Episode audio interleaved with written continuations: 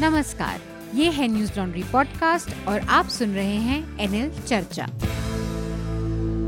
नमस्कार, मैं हूं अतुल चौरसिया। आपका खर्चा आपकी चर्चा हफ्ता दर हफ्ता हम एक बार फिर से लेकर आए हैं न्यूज़ लॉन्ड्री का हिंदी पॉडकास्ट एनएल चर्चा। हमारे साथ चर्चा में इस हफ्ते खास मेहमान हैं प्रकाश गिरी। प्रकाश गिरी प्रभात खबर अखबार के दिल्ली ब्यूरो के इंचार्ज हैं। बहुत बहुत स्वागत आपका प्रकाश जी चर्चा में शामिल होने के लिए। शुक्रिया। और साथ में हमारे अपने न्यूज़ लॉन्ड्री के एसोसिएट एडिटर मेघनाद हैं। मेघनाद इस समय छुट्टियां मनाने के लिए कोलकाता गए हुए हैं, लेकिन चर्चा में शामिल हैं क्योंकि ऑनलाइन का जमाना है। मेघनाद, स्वागत आपका। नमस्ते सर। सर कहाँ छुट्टियां? मुझे छुट्टियां नहीं दिए मैं कोलकाता आ गया, पर यहाँ से भी काम करवा रहे हो मेरे से और साथ में हमारे साथ भोपाल से जुड़े हैं शार्दुल कात्यायन, हमारे सह संपादक। शार्दुल, आपका भी स्वागत है चर्चा में। नमस्ते। हो हो हो मित्रों आज क्रिसमस है। आप सबको क्रिसमस की बहुत बहुत बधाइयाँ। सबको, आपको भी बहुत बहुत बधाई और हमारे जो श्रोता हैं उनको भी क्रिसमस की बहुत सारी शुभकामनाएं।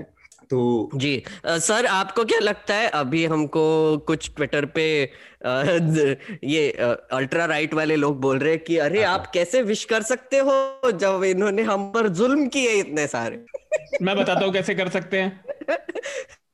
बताओ बताओ मुंह से कर सकते हैं, बोल बोल कर कर सकते हैं बोल से कर सकते हैं।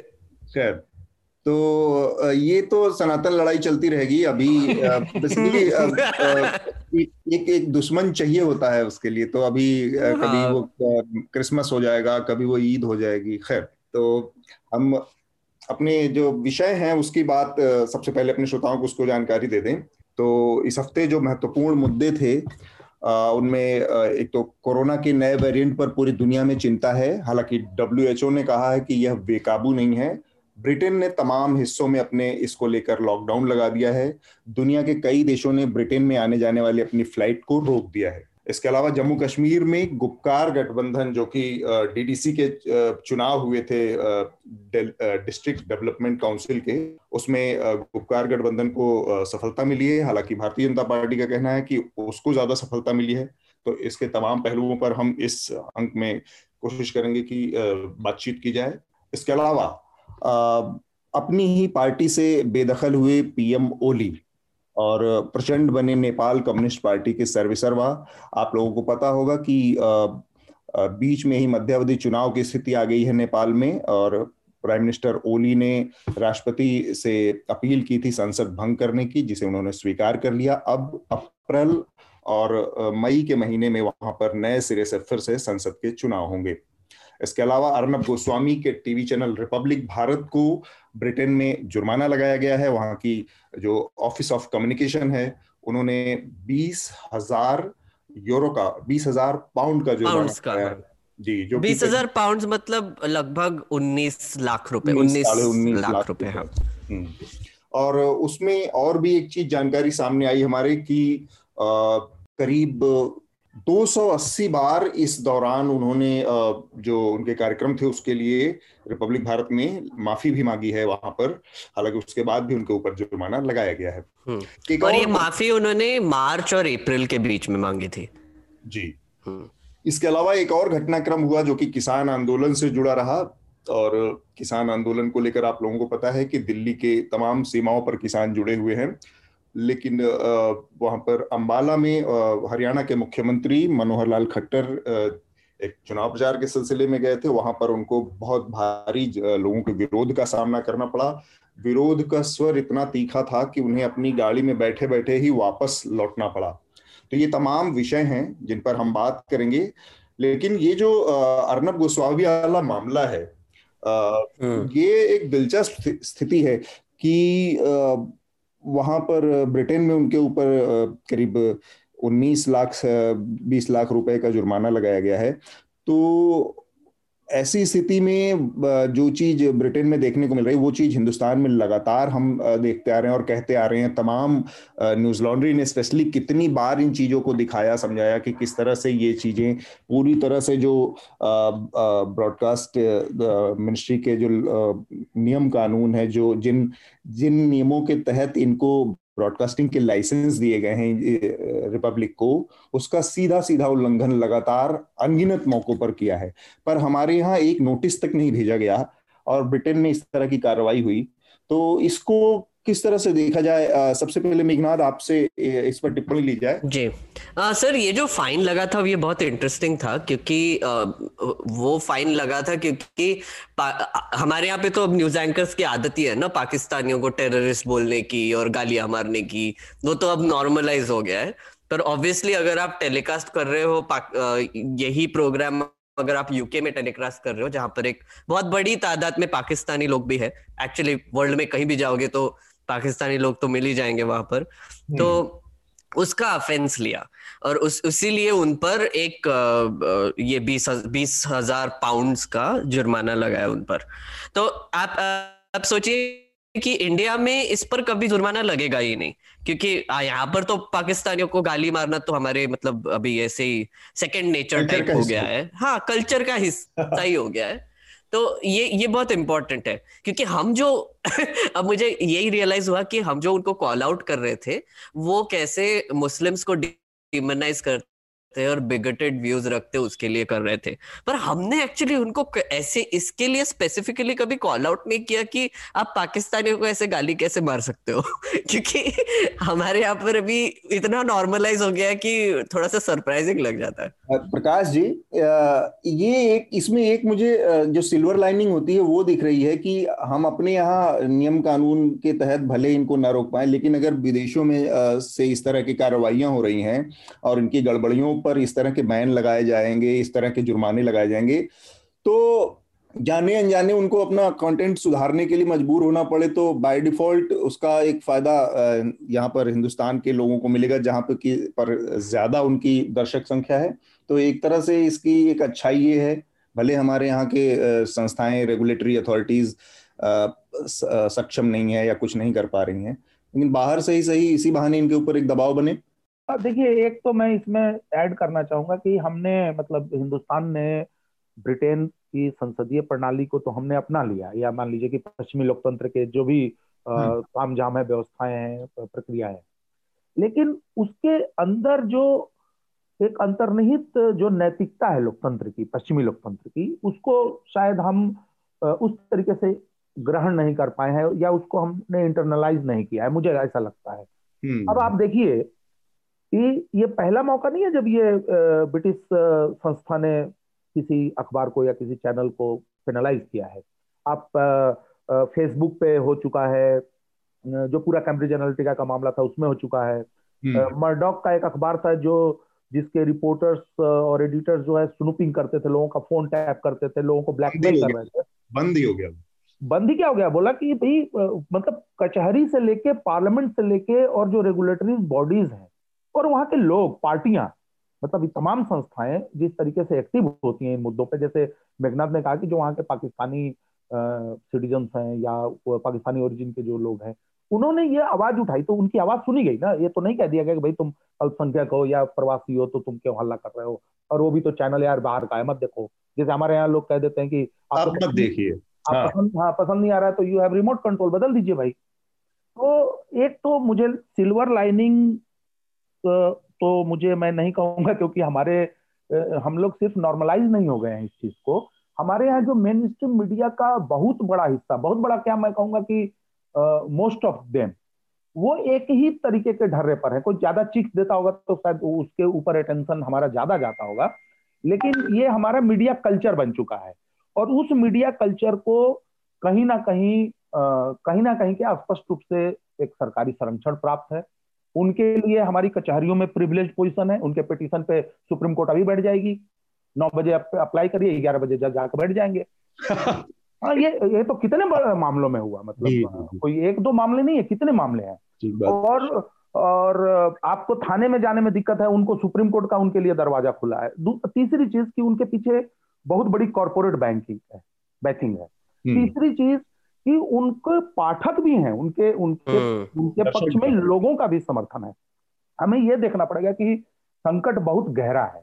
इसमें जो जो बात निकल के आती है वो ज्यादा महत्वपूर्ण है कि हमें ये डिमांड करनी चाहिए कि एक ऐसी संस्था हो हमारे यहाँ जो रेगुलेटरी नहीं हो, लेकिन जो एग्जिस्टिंग कानून है, जैसे भाई फ्रीडम का भी तो एक सवाल आ जाता है ना कि हम सब चीज सरकार को दे दें, सब कुछ कचहरी को दे दें, सब कुछ किसी कमेटी को दे दें, तो ये ये भी ठीक नहीं है जर्नलिज्म के लिए। लेकिन लेकिन कम से कम एक ऐसी बॉडी हो, जैसे मान लीजिए हमारे यहाँ प्रेस काउंसिल है, तो प्रेस काउंसिल अगर मान लीजिए कि कोई गड़बड़ी देखता है या उसके सामने शिकायत आती है, तो उसके पावर्स इतने होने चाहिए, कार्रवाई करने की स्थिति हो कम से कम। वो वो कहे कि भाई इस पर एफ आई आर करो, वो कोर्ट से वो दरखास्त करे कि सर ये मामला गंभीर है, प्लीज इसको कुछ करो देखो। तो मुझे लगता है कि एक मैकेनिज्म जरूरी है। और ये ये बहुत थोड़ा सा मतलब डेलिकेट मैटर है कि एक हम लोग सिनेमा वाले भी कहते हैं, अखबार में पत्रिका चैनल वाले भी कहते हैं कि सिर्फ सेल्फ रेगुलेटरी हमारा है, मतलब हम हम खुद ही डिसिप्लिन है, हमारे पास भाई एडिटोरियल ओवरसाइट है, ये है वो है। लेकिन मुझे लगता है कि आ, मीडिया संस्थानों को भी ये देखना चाहिए कि भाई आ, हमारे यहाँ कुछ अगर गड़बड़ हो रही हो तो कहीं टोन डाउन करें, कहीं। अब आप लगातार, चलिए एक आध बार आपने पाकिस्तान को कुछ भला बुरा, पाकिस्तानियों को कुछ कह दिया, आपने हिंदू मुसलमान कर दिया, आपने कुछ कर दिया, लेकिन कहीं कभी कभी तो पॉज करो यार, कभी तो ब्रेक लो। ठीक बात। शार्दुल को मैं एक एक सॉरी एक छोटी सी बात जोड़ना चाहूंगा जो प्रकाश जी ने कहा। आ, मुझे नहीं लगता कि कोई ऐसी बॉडी होगी तो भी कोई फर्क पड़ेगा, क्योंकि एक छोटी सी न्यूज बताना चाहूंगा। इंफॉर्मेशन कमिश्नर जो है हमारे, जो सीआईसी के हेड है, उन्होंने पिछले हफ्ते एक स्टेटमेंट आरटीआई को रिजेक्ट कर दिया इलेक्टोरल बॉन्ड्स पे। इलेक्टोरल बॉन्ड्स, तो वो आरटीआई ने ये मांगा था कि आप डोनर्स के नाम रिवील कीजिए, तो उन्होंने कहा कि ये पब्लिक इंटरेस्ट में ही नहीं है कि डोनेशंस कौन दे रहा है पॉलिटिकल पार्टीज को। तो आप सोचिए कि अगर इंफॉर्मेशन कमीशन, जो कि एस्टैब्लिश की गई थी ताकि वो पब्लिक इंटरेस्ट को प्रोटेक्ट कर पाए और लोगों को इंफॉर्मेशन दे पाए, अगर वहां पे भी, और और इट्स अ पावरफुल बॉडी, ऐसे नहीं है कि उनके पास कोई पावर्स नहीं है, वो डायरेक्ट कर सकते हैं, वो पेनल्टीज लगा सकते हैं, सब कुछ कर सकते हैं। पर अगर वहां पे एक ऐसा आदमी बैठा हो जो ये ऐसे स्टेटमेंट्स दे रहा है कि आपको ये भी जानना जरूरी नहीं है कि पॉलिटिकल पार्टी को कौन डोनेट कर रहा है, तो फिर हम क्या ही उम्मीद रख सकते हैं इंस्टीट्यूशन से। और एक, एक लाइन और अतुल, एक इंटरेस्टिंग चीज मैं मुझे याद आ गई जी, कि ब्रिटेन की पार्लियामेंट की वेबसाइट पे अगर कुछ लोग जाके वहां कोई पिटीशन दे दें अगर कि इस मुद्दे पे पार्लियामेंट को बहस करनी चाहिए, और अगर उसमें सर्टेन नंबर ऑफ सिग्नेचर्स अगर आ जाते हैं तो उस, पार्लियामेंटेरियन की तरफ से नहीं, पब्लिक की तरफ से, लोगों, नागरिक, और उतने पिटीशन की संख्या आ जाएगी तो कम से कम उस पे इनको बात करनी पड़ेगी, सरकार को बोलना पड़ेगा। और अगर एक और भी कुछ ज्यादा संख्या है, मैं एग्जैक्ट नंबर नहीं याद आ रहा है मुझे, तो पार्लियामेंट को उस पर बहस करनी पड़ेगी। मतलब आप, सरकार जो है उस सवाल से भाग ही नहीं सकती है। स्पीकर कहेगा कि भाई ये पिटीशन आ गया है और ये क्वेश्चन है, इस पर फलाने दिन हम बहस करेंगे, लेकिन आपके आपके यहाँ तो सांसदों की बात ही नहीं सुनी जा रही है, तो फिर आप और हम और क्या कह सकते हैं। तो सांसद क्या राज्यसभा में बुलडोजर की तरह से चला के और कृषि कानूनों को पास करवा लिया गया। थोड़ा शार्दुल से भी मैं जानना चाहूंगा, ये जो कार्रवाई हुई है उसमें उनकी क्या रुख है, उनका क्या नजरिया है, फिर इसके बाद हम और मुद्दों की बात करेंगे। देखिए, इसमें मुझे तो एक छोटी सी बात जो मुझे नहीं पता थी वो पता चली कि इसका नाम वर्ल्ड व्यू मीडिया नेटवर्क है और उसके अंदर रिपब्लिक भारत आता है। अच्छा, आप देखें इनके ऊपर जो फाइन लगे हैं, वो जो इन्होंने प्रसारण किया है ना, उसका निचोड़ ये है कि आप आधारहीन कुछ भी बात, किसी के बारे में कोई वक्तव्य नहीं दे सकते, नहीं दे सकते। चाहे आप बुरी से बुरी बात कह रहे हो, you have to have a context, आपके पास उसका संदर्भ होना चाहिए, आप क्या बता रहे हैं उसके जुड़ी हुई बात होनी चाहिए। इनके ऊपर फाइन लगा वो ठीक है, पर मुझे नहीं लगता, यहाँ पे मैं डिफर करूंगा आपसे, कि यहाँ पे कुछ फर्क पड़ेगा भारत में। उसका कारण ये है क्योंकि इसकी जड़ कहीं और है। जिस प्रकार का ये आचरण हो रहा है ब्रॉडकास्ट में, उसकी जड़ ऐसा थोड़ी है कि रिपब्लिक भारत का कुछ निहित इंटरेस्ट है। रिपब्लिक भारत को कोई कंट्रोल कर रहा है, ये मैसेजिंग हो रही है। तो यहाँ पे इतना फर्क नहीं पड़ेगा, यहाँ करने वाले इतने हैं। आप फर्ज करिए कि यहाँ पे अगर इस तरह की बातों पर फाइन लगे तो आधे चैनल तो इतना फाइन लगेगा कि बंद होने की कगार पे आ जाएगी उनका। मेरा नजरिया दूसरा था, वो ये कि इनकेस अगर ये स्थिति बनती है और उनके अंदर एक डर पैदा, भाई वो इतना बड़ा एक जो दर्शक वर्ग है ओवरसीज का, उनका लालच तो छोड़ नहीं सकते। ऐसा तो है नहीं कि ये लोग ये कह देंगे ठीक है अब हम अपना चैनल ब्रिटेन, यूएस या बाकी यूरोपियन कंट्रीज में चलाएंगे नहीं, दिखाएंगे नहीं, केवल भारत में ही दिखाएंगे। तो ये जो लालच है, इस लालच में इनको अपने कंटेंट को सुधार, क्योंकि वहां पर तो रेगुलेटरी मैकेनिज्म ऑब्वियसली हमारे इंडिया के मुकाबले ज्यादा प्रभावी है, ज्यादा त्वरित उससे काम करते हैं। हाँ नहीं ये तो, तो है, इनको अपने कंटेंट सुधारने का दबाव तो बन ही सकता है। हाँ बन सकता है, पर आप देखिए हिंदी भाषी चैनल कितने छोटे छोटे छोटे बड़े दोनों ऐसे हैं कि जो इस तरह का प्रसारण रोज पूरे दिन करते हैं। सुदर्शन टीवी की तो हमने कितनी बार बात ही करी है। अब देखिए जो फाइन लगाने की बात है, वो हिंदुस्तान में कोई व्यवस्था अगर लगा भी दे तो व्यवस्थाओं का निरपेक्ष होना बहुत आवश्यक है। नहीं तो अब उसको निरपेक्ष होकर केवल नियमों पे चलना पड़ेगा, तभी उसमें विश्वास बनेगा जनता का भी और लोगों का भी। बिल्कुल, अगर ये फाइन भारत में भी लगा होता तो अभी तक फिर से ट्विटर पर और सब जगह और राजनीतिक स्तर पे दो फाड़ हो गई। यहाँ हर व्यवस्था में, हर तंत्र में राजनीतिक हित घुस गए हैं, और जब तक ये सुधरेगा नहीं तो हमारे यहाँ तो ये होना बड़ा मुश्किल है। नहीं, और अतुल सर आपने जैसे कहा कि मे बी उनको सुधरना पड़ेगा, पर मैं वही सोच रहा था कि ब्रिटेन में अगर आप रिपब्लिक भारत दिखा रहे हो तो उसमें कितने ही परसेंटेज लोग वहां पर देख रहे होंगे, पर फिर भी आ, मैं ये सोच रहा था कि जैसे हम कहते हैं कि आ, आपके खर्च पर आजाद है खबरें, वैसे ही रिपब्लिक तो अपने एडवर्टाइजर्स की सुनता है, अपने उनको जो पैसे दे रहा है वहां पे, जहाँ पे मार्केट है वहां पर वो ब्रॉडकास्ट करेगा। तो मैं सोच रहा था कि ब्रिटेन से कितने एडवर्टाइजमेंट्स आ रहे होंगे कि उन्होंने दो सौ अस्सी बार अपॉलोजाइज किया। तो ये एक बहुत ही इंटरेस्टिंग चीज है, क्योंकि अगर उन्होंने कहा कि उन्होंने दो सौ अस्सी बार अपॉलोजी दिखाई वहां पर उनके चैनल पर, इसका मतलब है कि वो, वो सोचते हैं कि वो मार्केट इंपॉर्टेंट है। तो इसका मतलब ये है कि वहां वहां से उनको कुछ तो रेवेन्यू आ रहा है, या फिर कुछ तो एडवर्टाइजिंग आ रहा है, या फिर कुछ तो इंटरेस्ट है वहां पर। तो ये सोचने वाली बात है कि वहां पर उनका ऐसा कैसा क्या इंटरेस्ट है कि वो वहां के रेगुलेटर की सुन रहे हैं। तो और वो भी दो सौ अस्सी बार माफी मांगने के बावजूद वो मार्केट से हट नहीं रहे हैं। हाँ, और, और वो भी हिंदी चैनल के लिए, हिंदी चैनल के लिए, मतलब इंग्लिश चैनल भी नहीं, हिंदी चैनल के लिए।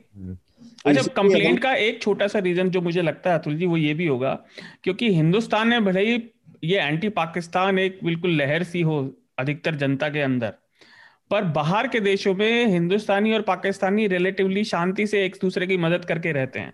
हाँ हाँ, तो वो स्पेस को शेयर करते हैं। और वहां पे मैं मैं जर्मनी गया था तो वहां पर आ, मतलब लोग ऐसे मतलब बेसिकली पाकिस्तानी और इंडियंस को एक ही समझते हैं ना। अपर तो बोलते हैं कि यार ये पाकिस्तानी है, पाकी बोल देते हैं, वो थोड़ा सा डेरोगेटरी है, पर मतलब हाँ मतलब इंडियंस और पाकिस्तानी सेम ही लगते हैं ना, स्किन कलर और टोन वाइज हम सेम ही हैं, बस ज्योग्राफी अलग हो गई है। हाँ, वहाँ पे कोई इंसल्ट नहीं होता है वैसे, मतलब वहां पर ऐसे कोई पाकिस्तानी ये नहीं सोचता कि अरे मेरे को इंडियन बोल दिया, या फिर कोई इंडियन ऐसे नहीं सोचता कि अरे मेरे को पाकिस्तानी बोल दिया। बोले हम एक ही है, एक ही रीजन से आते हैं, अब क्या करेंगे। राइट, तो इस मौके पर बस एक ही चीज जो हम कहना जरूरी है कि जो बिजनेस मॉडल की बात है, जो मजबूरी है, जिस नाते इन तमाम चीज़ों के बावजूद, माफ़ी मांगने के बावजूद रिपब्लिक भारत ब्रिटेन की मार्केट या तमाम जगहों पर अपने ब्रॉडकास्टिंग का वो लालच छोड़ नहीं पा रहा है। उसको देखते हुए और उस बिजनेस इंटरेस्ट को देखते हुए सब बहुत ज़रूरी है कि लोग इस इस स्थिति को समझें कि कोई भी विज्ञापन वाला जो मीडिया, विज्ञापन पर आधारित जो मीडिया है, उसके उसमें एक सर्टेन अमाउंट तक एक एक, एक जो खबरों के साथ या छेड़छाड़, उसमें उसकी संभावना बहुत ज़्यादा होती है। तो ज़रूरी है कि आप जो हमारे दर्शक हैं, श्रोता हैं, वो इस चीज़ को समझें कि मीडिया में ज़्यादा से ज़्यादा ज़रूरत है अब पब्लिक इंटरेस्ट की, पब्लिक के हिस्सेदारी की। जब आप लोगों की जिम्मेदारी होगी तो पब्लिक इंटरेस्ट की खबरें भी होंगी, वरना इस तरह की नफरत वाली और फर्जी इस तरह की खबरों को, मतलब विज्ञापन कहीं से आएगा, खबरें किसी और मकसद से दिखाई जाएंगी, इस तरह के घालमेल को तोड़ना बहुत जरूरी है। उसका तरीका यही है कि अब आप लोग जो जो जनता है, जो इसके पाठक हैं, इसके दर्शक हैं, वो इसमें अपना योगदान बढ़ाएं।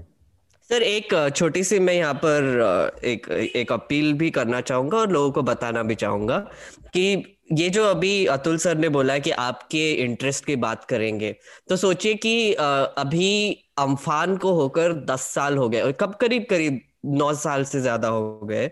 बहुत सारा डिस्ट्रक्शन हुआ था असम, वेस्ट बंगाल एरियाज में, और उसके बाद हर साल वहां पर ब्रह्मपुत्रा जो रिवर है उसका फ्लो चेंज हो रहा है, बड़ा होता जा रहा है। आप सोचिए एक फार्मर सो जाते हैं और फिर उनको उनके दिमाग में हमेशा ये रहता है कि कल सुबह उठेंगे तो उनका पूरा फार्मलैंड ही गायब हो जाएगा इरोजन की वजह से। ऐसे पिछले दस साल से हो रहा है। अब आज आपने इसके बारे में मेन स्ट्रीम मीडिया में चू तक सुना नहीं होगा। हर साल जब असम में फ्लड जाते हैं, पिछले साल जब बहुत बड़ा फ्लड आया था तो आपने उसका एक वीक के लिए कवरेज देखा होगा, पर उसके बाद कुछ नहीं देखा। हर साल एक स्टेटिस्टिक बन के रह जाते हैं। पर हमने, न्यूज़ लॉन्ड्री ने एक एनएल सेना प्रोजेक्ट किया है, पांच स्टोरीज का एक सीरीज है, जहां पर आपको पूरी तरह से हम बताते हैं कि वहां के एक तो लोगों की हालत क्या है और किसकी वजह से हुई है और गवर्नमेंट इसके लिए कितना नाकाम रहा है, वो भी हमारे स्टोरी में दिया है। और ऐसी जो खबरें हैं वो पब्लिक इंटरेस्ट की है, वो हमने कर पा रहे हैं क्योंकि लोगों ने हमको पैसा दिया है। हमको कोई एडवर्टाइजर इसके लिए पैसा नहीं देगा, क्योंकि एडवर्टाइजर को पता है कि असम और वेस्ट बंगाल का इतना छोटा सा स्टोरी करके आपको कोई एडवर्टाइजमेंट मिलने वाला नहीं है। वो बोलेंगे कि अरे आप हिंदू मुस्लिम पाकिस्तान कीजिए और तब आपको एड मिलेगा। तो इसलिए हम कहते हैं कि पब्लिक इंटरेस्ट के लिए सब्सक्राइब कीजिए न्यूज़ लॉन्ड्री को और हमारे जैसे इंडिपेंडेंट मीडिया को। और वो खबरें छोटी नहीं है, उसमें जो जुड़ी हुई जो आबादी है, उसके जो प्रभावित लोग हैं वो बहुत बड़ा है जी। और वहां पर मार्केट नहीं है। जैसे मैंने कहा कि रिपब्लिक वहां पर माफी मांग रहे हैं क्योंकि उनका कुछ तो मार्केट इंटरेस्ट है वहां पर, पर रिपब्लिक का असम या ये जगह में कोई मार्केट इंटरेस्ट है ही नहीं। वहां पर लोग उनके शायद प्रोडक्ट्स नहीं खरीदेंगे जो वो एडवर्टाइज करते हैं, तो फिर वो उनकी खबर नहीं दिखाएंगे। पर हमारे यहाँ पे हम हम वही सोचते हैं ना कि जितनी भी छोटी आबादी हो, जितना भी ये हो, पर उनकी भी तो बात कोई सुनना चाहिए। तो मेरे ख्याल से इस विषय पर हमने काफी समय दिया। अगले जो अगला विषय है हमारा, उस पर हम बढ़ते हैं, जो कि नेपाल से जुड़ा मामला है। नेपाल में एक बार फिर से राजनीतिक उठापटक की स्थिति बन गई है और वहाँ पर प्रधानमंत्री जो के पी शर्मा ओली थे, उन्होंने संसद को भंग करने का प्रस्ताव दिया था। राष्ट्रपति ने उसे मंजूर कर लिया है और अब वहाँ पे नए सिरे से फिर चुनाव होंगे। के पी शर्मा ओली को के लिहाज से बड़ी दिलचस्प स्थिति है कि उनकी अपनी ही पार्टी के अंदर उनका बहुत विरोध हो रहा है। उनके इस फैसले का भी बहुत विरोध हो रहा है कि उन्होंने जिस तरह से संसद को भंग करने का प्रस्ताव दिया था, अब उसको लेकर विरोध हो रहा है। दूसरे एक बड़े नेता हैं नेपाल की राजनीति में, प्रचंड, उनको माना जा रहा है कि वो इस फैसले से बहुत नाराज हैं। और इसके अलावा नेपाल की राजनीतिक उठापटक को जो भारत और चीन के नज़रिए से देखने के लिए, तो हमारे साथ प्रकाश गिरी हैं। इन्होंने लगातार अंतर्राष्ट्रीय मसलों पर इनकी राय हम जानते सुनते रहे हैं। तो ये जो घटनाक्रम हुआ है प्रकाश जी, उसके लिहाज से इसमें नए सिरे से जो चुनाव फिर से होने हैं और ओली का जाना, तो ओली आमतौर पर एक एक भारत में एक च, उनका नज़रिया रहा है लोगों का और उनकी छवि रही है वो भारत विरोधी और चीन के बहुत करीब वाली छवि रही है उनकी।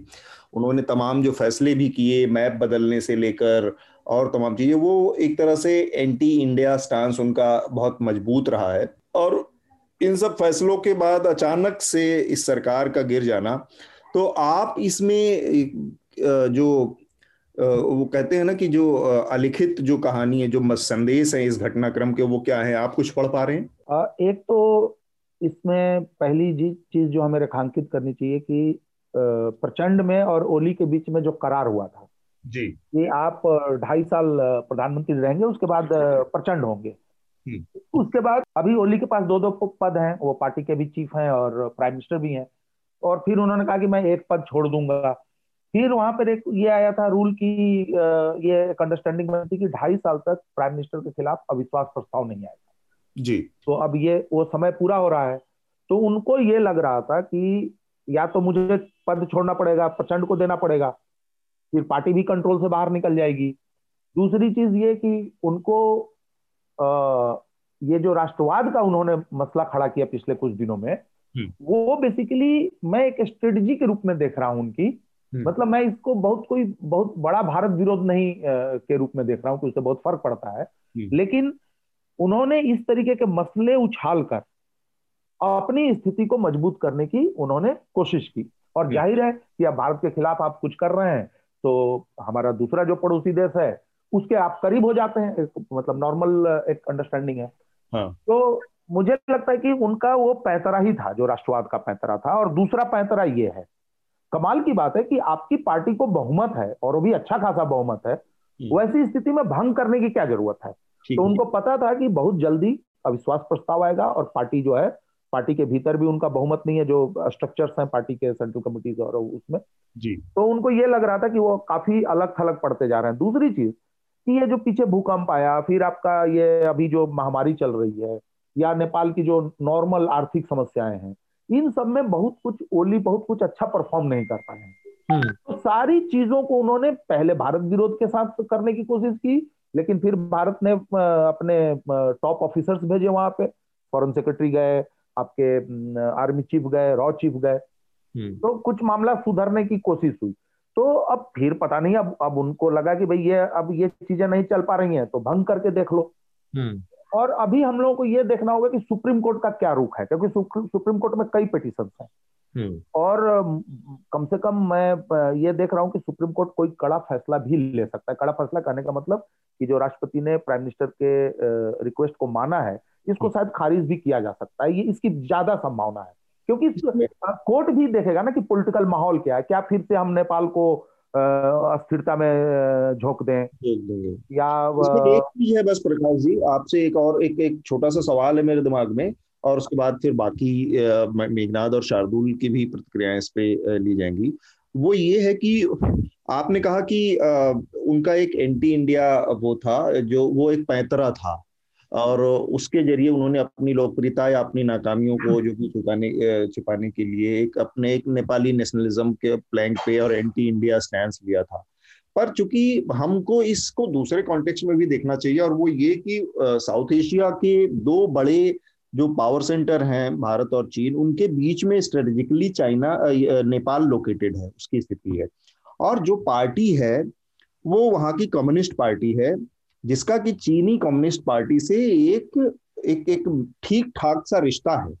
तो किसी भी तरह के एंटी इंडिया जो स्टैंस है उसको केवल पैंतरा या या अपनी नाकामियों को छुपाने की का एक वो बनाया जाए, बताया जाए, या फिर वास्तव में उसके पीछे चाइनीज चीनी रिश्ते और पार्टियों के जो रिश्ते हैं उसकी भी भूमिका देखी जानी चाहिए। नहीं, उस ये ये आपकी बात से मैं सहमत हूँ, लेकिन ये भी हमें देखना चाहिए कि at the end of the day जो पॉलिटिशियन होता है उसके लिए तो सारी चीजें घूम फिर के तो अपनी गद्दी के आसपास इर्द गिर्द आ जाती है ना, उसके संदर्भ में आ जाती है। और आपको मैं बताऊं, अभी हम लोग मीडिया की बात कर रहे थे, ये भारतीय मीडिया ही था जिसने नेपाल में एंटी इंडिया सेंटिमेंट को पैदा करने में भूमिका दिया।, दिया था। और ओली उसी सेंटिमेंट को लगातार जो है भुनाने की कोशिश कर रहे थे। और ऑब्वियसली चाइना वाला भी एंगल है, और चाइना के साथ सिर्फ इनके नजदीकी संबंध ही नहीं है पार्टी के, बल्कि चाइना का बहुत बड़ा इन्वेस्टमेंट जो है, इन्वेस्टमेंट है नेपाली इंफ्रास्ट्रक्चर में। और देखिए भारत ने भी यही, भारत के साथ सबसे बड़ी दिक्कत क्या हुई कि भारत खुद अपने आर्थिक संकटों से जूझ रहा है, नहीं तो नेपाल को आप इंफ्रास्ट्रक्चर में लगातार मदद करते रहे हैं, ये हमारी हिस्ट्री रही है। लेकिन पिछले दिनों क्या हुआ है कि हम नेपाल या और भी अड़ोस पड़ोस के देशों में हमने अपना इन्वेस्टमेंट जो है वो बहुत लिमिटेड कर दिया या बहुत मामूली है चीन के, और चीन से आप तुलना करेंगे तो बहुत ही थोड़ा सा है, तो वो एक फैक्टर है। लेकिन हमें यह भी सोचना चाहिए कि प्रचंड की भी तो निकटता है चाइनीज लीडरशिप से या चाइनीज कम्युनिस्ट पार्टी से, या जो ओली के मंत्री जो इस्तीफा दे रहे हैं वो भी है, तो वो ओली प्रो चाइना है और प्रचंड या और बाकी लोग प्रो चाइना नहीं है। इसलिए मैं चाइनीज एंगल को बहुत बहुत इफेक्टिवली नहीं देख पा रहा हूं इसमें जी।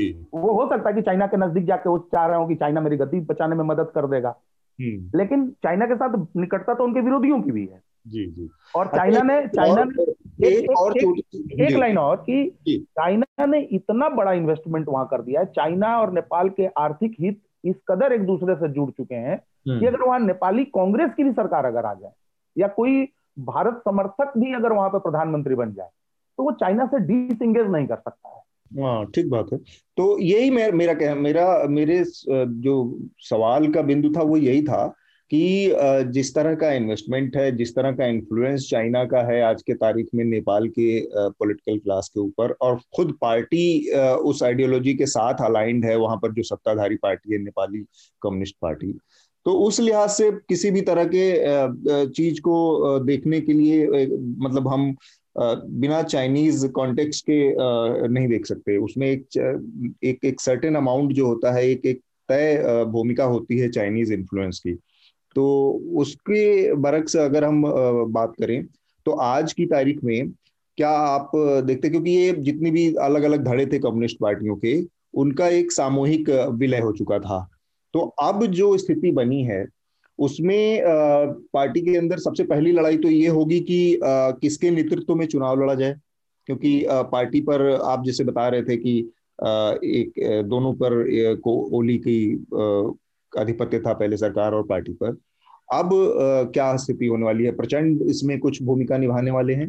देखिए, पार्टी की सेंट्रल कमेटी में अभी प्रचंड का बहुमत है, वो उनके प्रस्ताव से भी लग गया जो प्रस्ताव उन्होंने पारित किया है जी। लेकिन ओली ने पीछे क्या किया था कि उसको उसकी संख्या जो साढ़े चार सौ पांच सौ के आसपास है उसको बढ़ा के उन्होंने ग्यारह सौ करने की कोशिश की थी मेंबरशिप, और ताकि अपने लोगों को वो उसमें भर सकें।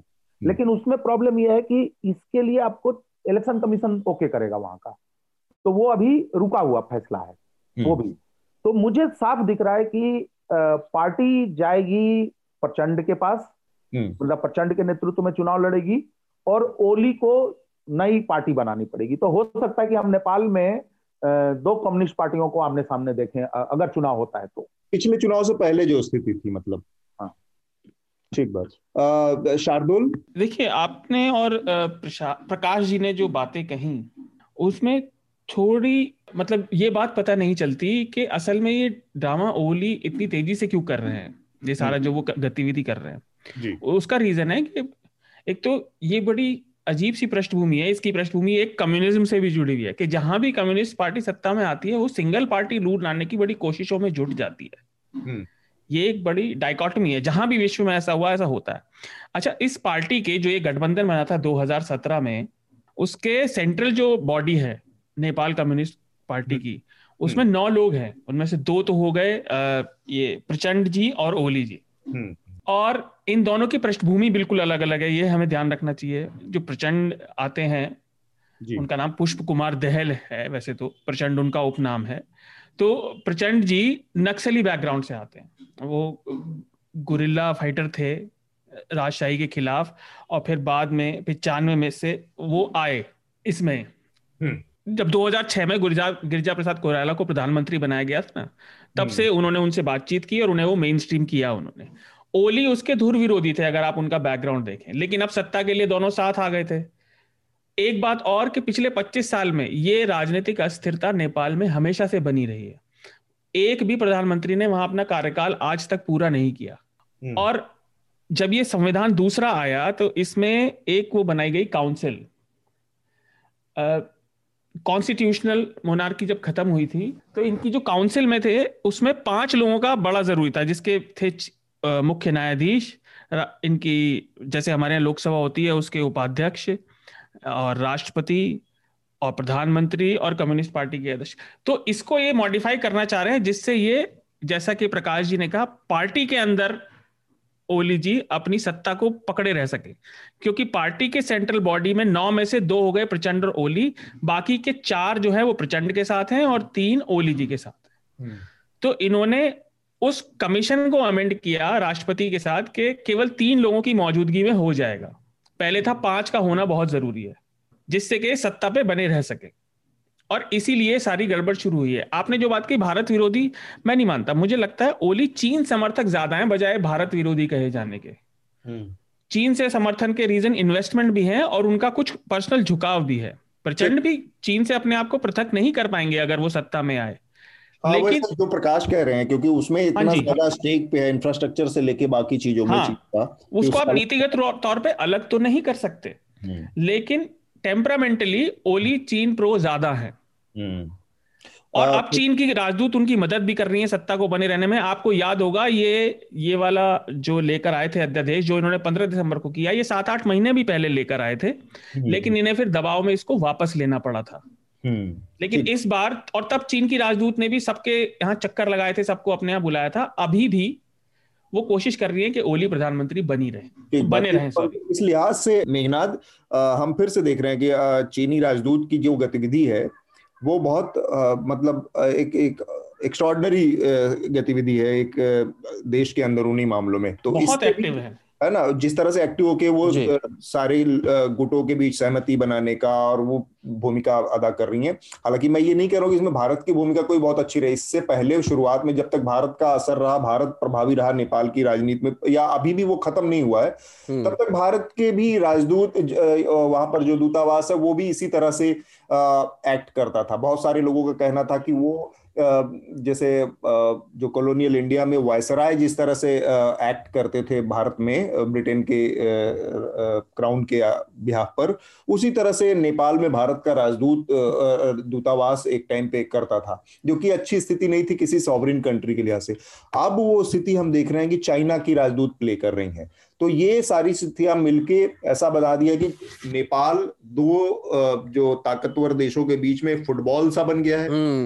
और सर यहाँ पर ना थोड़ा सा कॉन्टेक्स्ट देना जरूरी है, बिकॉज ये जो मामला है ये थोड़ा सा हमको जूम आउट करके देखना पड़ेगा। श्रोताओं को बताना चाहूंगा जिनको पता नहीं है कि नेपाल में कॉन्स्टिट्यूशन जो लागू हुआ वो दो हज़ार पंद्रह में हुआ, और दो हज़ार पंद्रह के पहले वहां पर मोनार्की थी, पर वहां पर दो हज़ार आठ से लेके पंद्रह तक वही नेगोशिएशंस चलते रहे कि कॉन्स्टिट्यूशन कैसे बनेगा, और दो कॉन्स्टिट्यूएंट असेंबली उनके डिसॉल्व भी हो गए थे। और जब उनका कॉन्स्टिट्यूशन बना वो इसकी वजह से नहीं बना कि वो लोगों को डेमोक्रेसी चाहिए था, बट एक्चुअली वो अर्थक्वेक जो आया था, अर्थक्वेक के बाद वहां पर मोनार्की अनस्टेबल हो गई थी, और uh, लोगों ने फिर बेसिकली ऑब्वियसली ये डिसाइड किया कि अभी टाइम आ गया है, अब डेमोक्रेसी एस्टैब्लिश करना है, तो कॉन्स्टिट्यूशन बना दिया। और ये जब कॉन्स्टिट्यूशन बना था तो सबसे प्रोग्रेसिव कॉन्स्टिट्यूशन बोला गया था इसको, कि काफी उसमें इंडिविजुअल राइट्स, पर्सनल लिबर्टी के राइट्स काफी उसमें इंक्लूड किए थे। hmm. अब हुआ क्या कि जैसे uh, अतुल सर ने बोला कि ये बन गए फुटबॉल, uh, नेपाल बीच में बन गए फुटबॉल।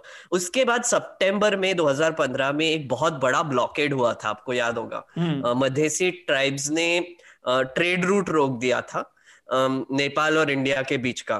तो कुछ लोगों का ये कहना था कि ये चाइना ने इंजीनियर किया था, कि उनका फ्यूल काटने के लिए, क्योंकि अर्थक्वेक के बाद हम काफी उनको सप्लाई कर रहे थे, मतलब मदद कर रहे थे, पर उसके बाद चाइना ने टेक ओवर करके वहां पर उनका सप्लाई शुरू कर दिया था, और ऊपर से उनका इंफ्रास्ट्रक्चर बनाने का जो प्रोजेक्ट था वो उन्होंने एक्सेलरेट करके वहां पर काफी हाईवेज बना दिए हैं, टनलिंग कर लिया है, बहुत सारे ट्रेन रूट्स भी बना लिए हैं।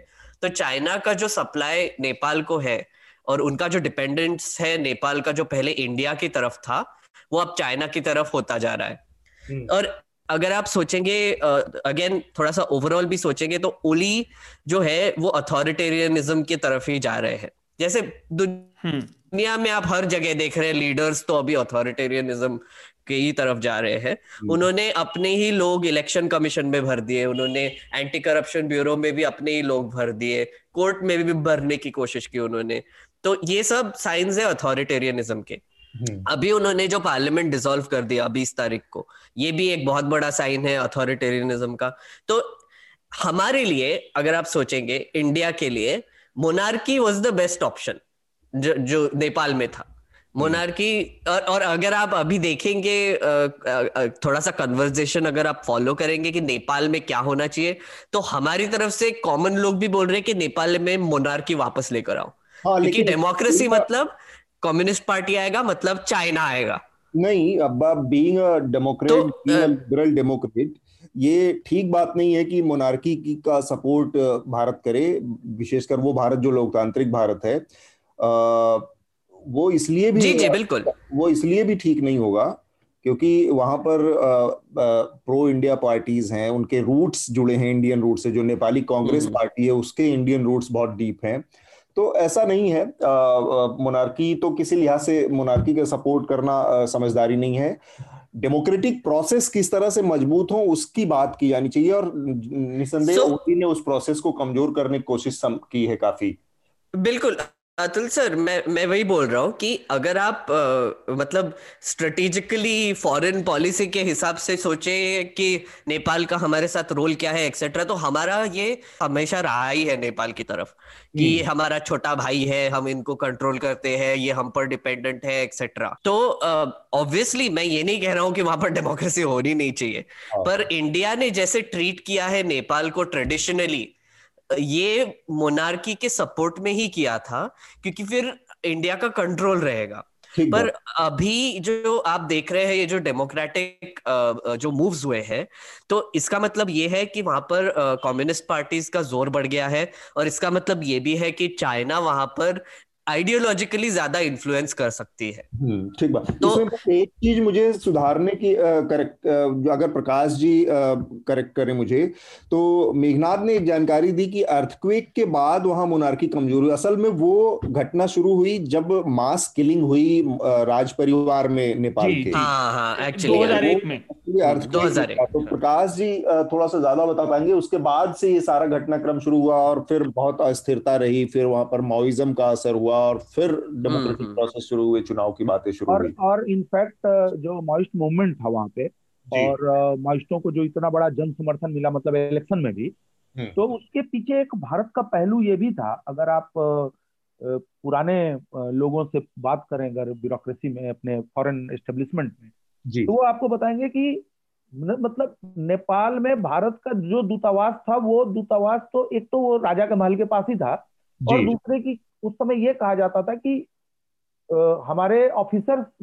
अपने ऑफिस के बजाय ज्यादातर वो राजमहल के अंदर बैठते हैं, मिलते हैं। तो ये सारी चीजें थी। और एक चीज जो मेघनाथ ने कही, बिग ब्रदर एटीट्यूड का, तो आप ही के न्यूज़ लॉन्ड्री पर ही मैंने लेख लिखा था श्रीलंका के हवाले से जी दो साल पहले। हाँ। तो उसमें बाकी चीज तो ये तो एक बिग ब्रदर एटीट्यूड, सार्क को खत्म कर दिया गया। दूसरी चीज कि देखिए, जैसे हमारे देश में हम मांग रहे हैं कि शिक्षा दीजिए, रोजगार दीजिए, ये दीजिए, वो दीजिए, उसी तरीके से आपके पड़ोसी देशों के युवाओं की भी तो आकांक्षाएं हैं, और उन आकांक्षाओं को पूरा करने में चीनी इन्वेस्टमेंट जो है बहुत मदद कर रहा है, हम कर नहीं पा रहे हैं। और हम, हम हम और हम कैसे शिकायत करते हैं, चीन हमको चारों तरफ से घेर रहा है। अरे भाई, तो आप खाली जगह मैदान छोड़ देंगे तो कोई ना कोई तो आके उसमें फुटबॉल खेलेगा ही खेलेगा। तो ये। और दूसरी चीज देखिए, मैं ये भी कहना चाहूंगा कि चाहे आप चीनी इन्वेस्टमेंट को जितनी नेगेटिविटी से देखना चाहे देखें, उसकी हजारों कमियां हैं, इसमें कोई डाउट नहीं है। कोई पैसा कोई पैसा लगाता है तो वो खैरात में नहीं देता है, वो बदले भी चाहता है। लेकिन ये सच्चाई है कि चाइनीज इन्वेस्टमेंट की वजह से श्रीलंका के अंदर, नेपाल के अंदर, बर्मा के अंदर समृद्धि आई है, समृद्धि आई है, टेक्नोलॉजी आई है। और नेपाल में तो इतना आप सोचिए कि फाइव जी उन्होंने माउंट एवरेस्ट पर टांग दिया। तो इन सारी चीजों को भी हमें देखना चाहिए। और नेपाल की कमाई का पूरा का पूरा जो मसला है, या तो पहले वो लोग भारत पर डिपेंडेंट थे नौकरियों के लिए, या फिर भारत जो ग्रांट देता था या बाकी और देशों से ग्रांट आता था, उससे उनका इंफ्रास्ट्रक्चर बनता था, टूरिज्म भी। तो हाँ, तो कुल मिलाकर टूरिज्म बचता है, और टूरिज्म के लिए जो इंफ्रास्ट्रक्चर चाहिए, जो टूरिज्म के लिए टेक्नोलॉजी चाहिए, टूरिज्म के लिए जो पैसा चाहिए डेवलप करने के लिए, वो आज के डेट में चाइना लगा रहा है। बाकी चीजें तो कर ही रहा है, स्कूल कॉलेजेस बना रहा है भाई, बाकी तो छोड़ दीजिए, रोड वोड तो दिख रहा है। आप स्कूल कॉलेज देखिए, चीनी नेपाली स्कूलों में चीनी भाषा पढ़ाई जा रही है। फ्यूल और मेडिसिन का सप्लाई भी बढ़ गया है, राइट? लाइक वही एक रिपोर्ट देख रहा था कि हमारा मेनली चाइना हम पर डिपेंडेंट था फ्यूल और मेडिसिन के लिए, पर अब वो भी चाइना सप्लाई करने लगा है। बिल्कुल। और चाइना ने कुछ फैक्ट्रियां लगाने कुछ तो फैक्ट्रियां लग गई हैं अलग अलग छोटी छोटी चीजों की, कुछ और वो लगा रहा है। और हमें नहीं भूलना चाहिए कि चाइना का जो ये वन बेल्ट रोड परियोजना है, हाँ हाँ। उस, उसमें नेपाल जो है वो एक सिग्निफिकेंट पोर्शन है उसका। तो हमें ये भी देखना चाहिए कि आप सिर्फ उनको संस्कृति के नाम पे या बहुत पुराने संबंधों के हवाले से, या इवन नेपाली कांग्रेस, अच्छा एक चीज और हमें देखना चाहिए कि नेपाली कांग्रेस को भी और नेपाली कम्युनिस्ट पार्टी को भी भारत से बहुत समर्थन मिला है राजशाही के खिलाफ लड़ाई में। इन दोनों पार्टियों का हमारे देश के पॉलिटिकल पार्टियों से, राजनेताओं से बड़े गहरे संबंध रहे हैं। और जब ये शांति बहाल हो रही थी, जब माओइस्ट गुरिल्ला बाहर आ रहे थे, उसकी पंचायती में भी भारतीय पॉलिटिकल लीडर्स ने बहुत सकारात्मक भूमिका निभाई थी। तो अब उसको अब आगे डेवलप करना था। लेकिन अब अच्छा एक चीज और मैं याद दिला दूं, जब प्राइम मिनिस्टर हमारे प्राइम मिनिस्टर मोदी जब गए थे नेपाल और उन्होंने जब नेपाली लीडर्स की और पार्लियामेंटेरियंस को संबोधित किया था, उस संबोधन के तुरंत बाद प्रचंड ने बयान दिया था कि बहुत शानदार भाषण इन्होंने दिया है, बहुत प्रशंसा करते हुए कहा कि भारत और नेपाल के संबंध बहुत बेहतर हो सकते हैं। तो हमें हमारे फॉरेन एस्टेब्लिशमेंट को अपने भीतर भी देखना चाहिए कि आपने कैसे श्रीलंका को हाथ से जाने दिया, आपने कैसे लंका नेपाल को हाथ से जाने दिया, आपने बांग्लादेश को आपने कैसे दिया, पाकिस्तान के साथ तो जो है सो ही है। ठीक बात। अतुल जी, हाँ मैं ये कह रहा था कि प्रकाश जी की बात ठीक है, आपके सांस्कृतिक संबंध हो सकते हैं, लेकिन आपको उसको आज के परिपेक्ष में भी तो चरितार्थ करना होगा, आपको बिहेव वैसे ही करना होगा ना एज अ स्टेट दूसरे देश के साथ। अच्छा जो आपने बात कही, लोग तो अपनी भलाई चाहते हैं ना, लोग चाहते हैं अपने जीवन में आगे बढ़ना भाई, उसका तो ये सीधा सीधा जो एस्पिरेशंस हैं, आप केवल सांस्कृतिक संबंध की हमारे हाँ। रिलीजियस संबंध रहे, रजवाड़ों से संबंध रहे, ठीक है वो सब, लेकिन एस्पिरेशनल जो यूथ है, जो आज की जरूरतें इच्छाएं हैं, वो तो चाइना पूरी कर रहा है।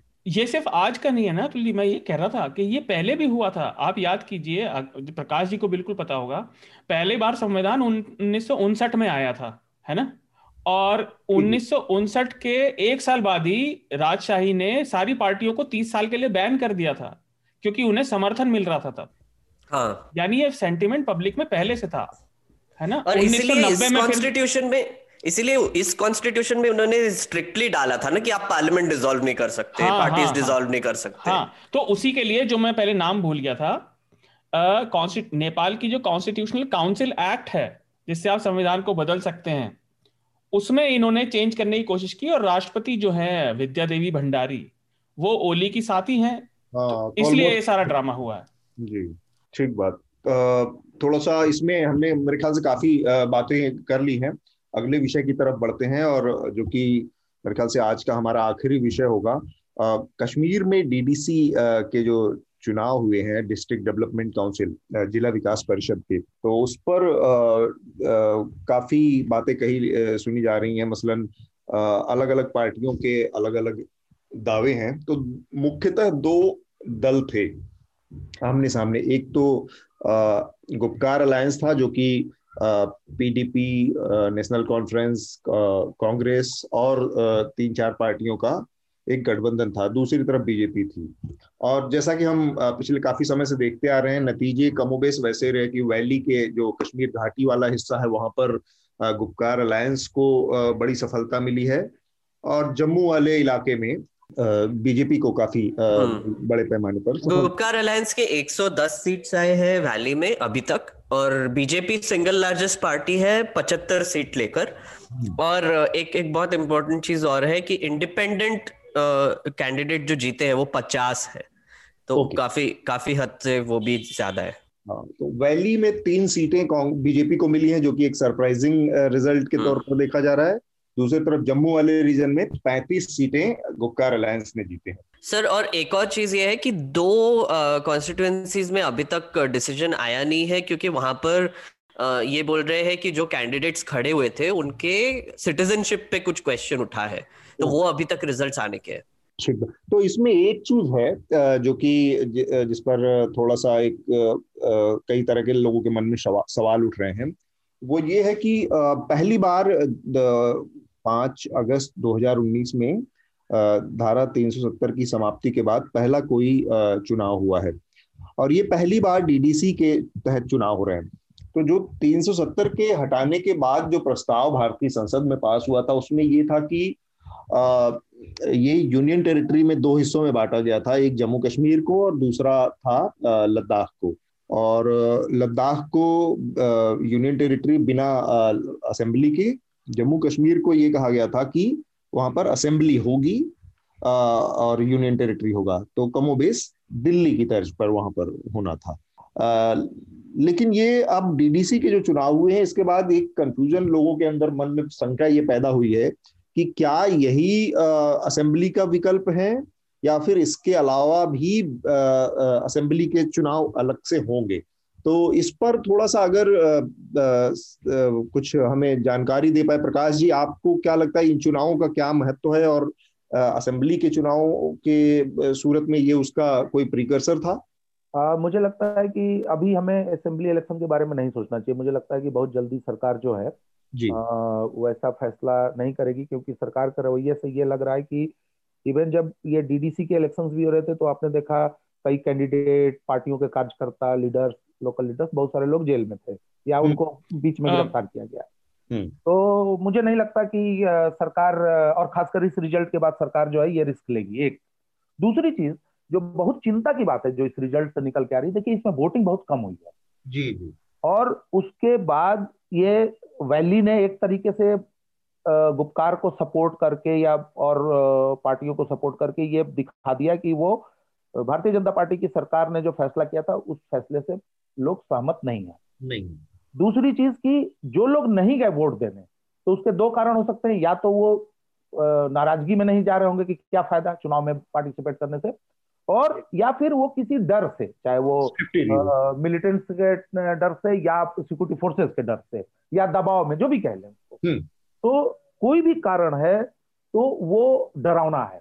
क्योंकि हम ये देख रहे हैं कि आप आपने कहा कि भाई तीन सौ सत्तर हटा रहे हैं तो कश्मीर भारत के साथ एक मुख्य धारा में आ जाएगा, एक वो अजीब सा एक बेतुका फ्रेज चलता है ना, मुख्य धारा में शामिल होना, मतलब दिल्ली आ गए तो आप मुख्य धारा हो गए और बाकी आप अरुणाचल प्रदेश में तो मुख्य धारा में नहीं है। तो इन नतीजों के हिसाब से तो क्या मुख्य धारा, तो वो तो बात तय हुई नहीं।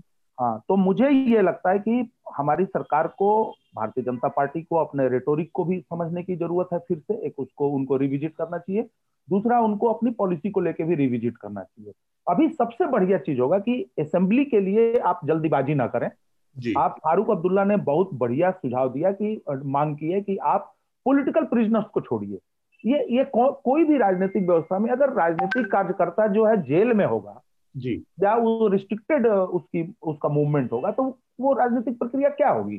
तो पहला तो गवर्नमेंट को ये चाहिए कि वो पहले डीडीसी काउंसिल्स को एस्टेब्लिश करवाए जो इलेक्शन के बाद होना है, और उनको जो फंड वंड आप कह रहे हैं कि भाई कश्मीर के लिए ये पैकेज वो पैकेज, आप उनको दीजिए। आप कहिए कि भाई डेवलपमेंट, क्योंकि वहां लोग, रुकी हुई प्रक्रियाएं सारी शुरू हो, पहले शुरू हो। और आप देखिए सबसे बड़ी चीज, गरीबी, स्वास्थ्य, ये सारी समस्याएं तो है ही है, लेकिन अगर आप लोगों के मन में एलियनेशन को और ज्यादा गहरा करते हैं, अगर उनके मन में शक सुबह आप और गहरा करते हैं, तो वो ना तो कश्मीरियों के हित में है और ना हमारे आ, आ, हम भारत की एकता और अखंडता के हित में है।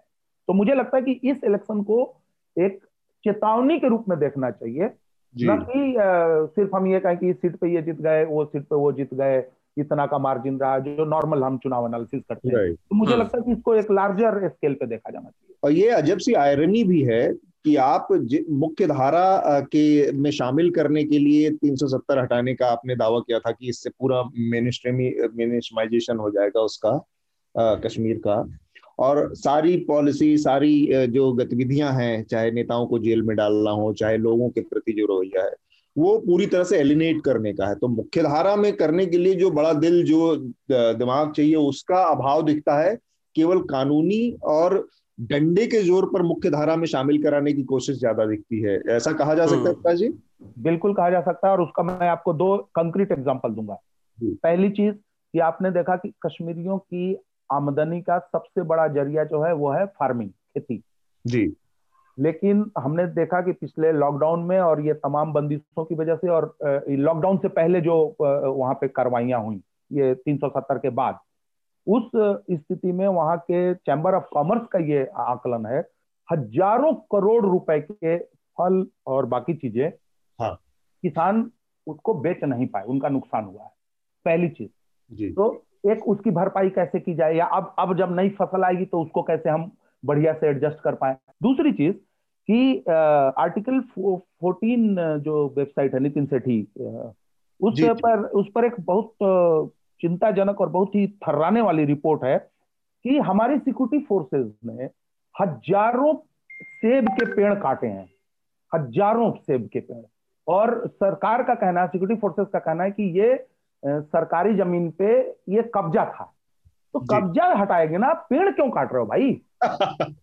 कब्जा हटाइए आप। अब अब आप कहें आदिवासियों को, जैसे आपने कहा कि आदिवासी जंगल छोड़ दें, तो बात समझ में आ रही है। अब आप कहें कि नहीं मैं सब काट दूंगा, मैदान बना दूंगा वहां पे, तो ये ये दो चीजें ऐसी हैं। और मास स्केल पे अरेस्टिंग पॉलिटिकल पॉलिटिकल प्रिजनर्स की, जी ये तीन चीजें जो हैं मतलब साफ दिखा रही हैं कि हमारी सरकार डायलॉग डिस्कशन कश्मीरियों को अपने भरोसे में लेने की कोशिश के बजाय, अब आप देखिए दो आतंकवादी आपने मारे, आपने उसको उसकी बड़ी खबर बनाते हैं बनवाते हैं, बयानबाजी होती है, लेकिन किसानों को अगर उनका फल नहीं बेच पा रहे हैं, अगर उनके पेड़ काटे जा रहे हैं, तो इसके बारे में खबरें आप क्यों नहीं, सरकार क्यों नहीं बोलती, उस पर कोई बयान क्यों नहीं आता है, कम से कम सहानुभूति जता दो कि भाई हम कंपनसेट करेंगे।